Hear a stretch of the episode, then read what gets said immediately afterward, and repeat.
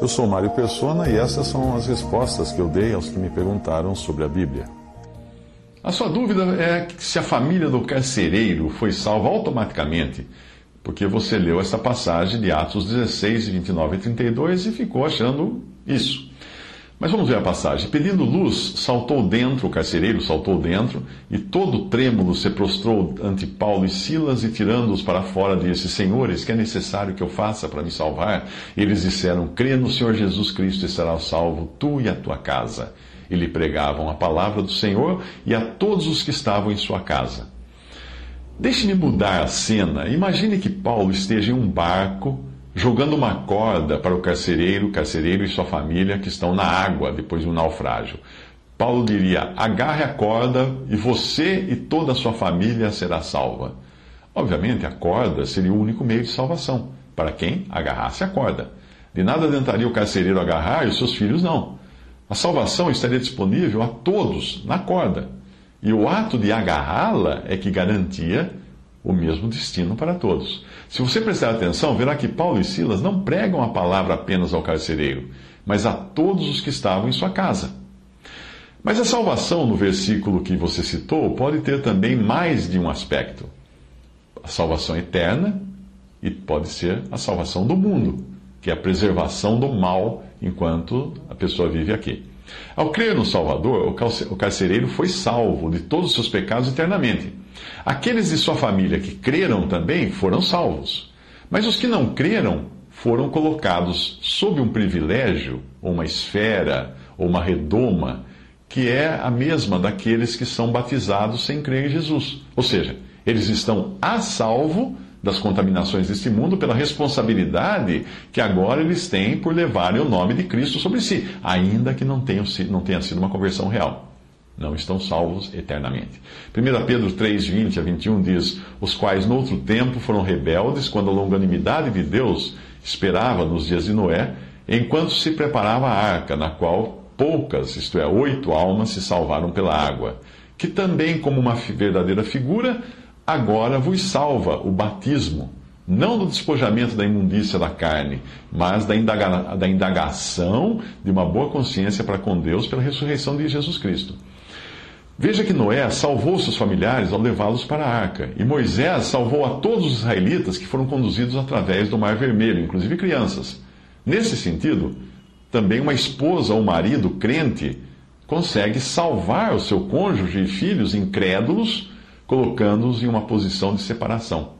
Embora eles tenham de crer por si mesmos para serem salvos eternamente, o fato de viverem agora dentro de uma esfera cristã dá a eles um privilégio que outros não têm, como, por exemplo, ouvir mais a palavra de Deus, observar mais a vida de um que crê em Jesus.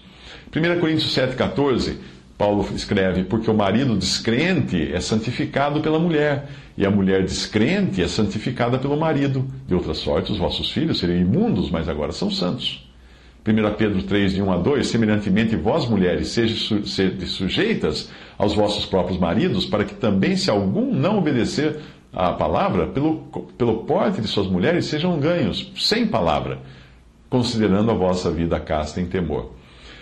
Um caso semelhante ao do carcereiro você encontra em Cornélio, o centurião ao qual um anjo avisou que deveria ouvir as palavras da boca de Pedro, uh, que essas palavras serviriam para salvar ele e a sua família. Veja Atos 11, 14. O qual te dirá, o qual Pedro te dirá palavras com que te salves tu e toda a tua casa.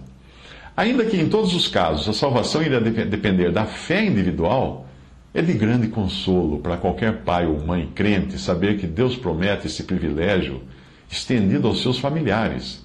Não são poucas as famílias que têm a alegria de ver todos os seus membros serem salvos depois da conversão do pai ou da mãe.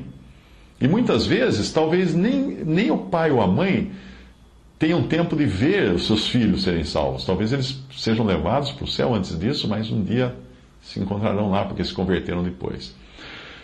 Pode ser também que a promessa feita nessas passagens tenha sido, no sentido da passagem de Cornélio, tenha sido no sentido de salvação ou preservação dos filhos pequenos que ainda não têm idade para entender e crer no Evangelho. Veja a seguir um trecho do livro Acontecimentos Proféticos, de Bruce Anstey, que explica isso da seguinte maneira, abre aspas, As crianças com idade insuficiente para serem consideradas responsáveis por seus pecados e cujos pais, ou mesmo um deles, são redimidos, subirão também para encontrar o Senhor nos ares. Conforme 1 Coríntios 7,14, eles são santos. Os filhos de pais incrédulos serão deixados com seus pais, não salvos, para entrarem na tribulação. À medida que forem crescendo durante a tribulação, terão oportunidade de ouvir e crer no Evangelho do Reino.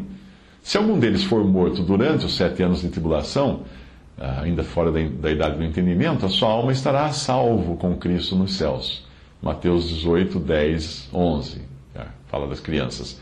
De qualquer modo, isto seria um ato de misericórdia, porque se fossem deixados para crescer e atingir a idade adulta, separados da operação da graça de Deus, iriam se tornar como seus pais incrédulos, rejeitando o Evangelho e sendo levados a juízo.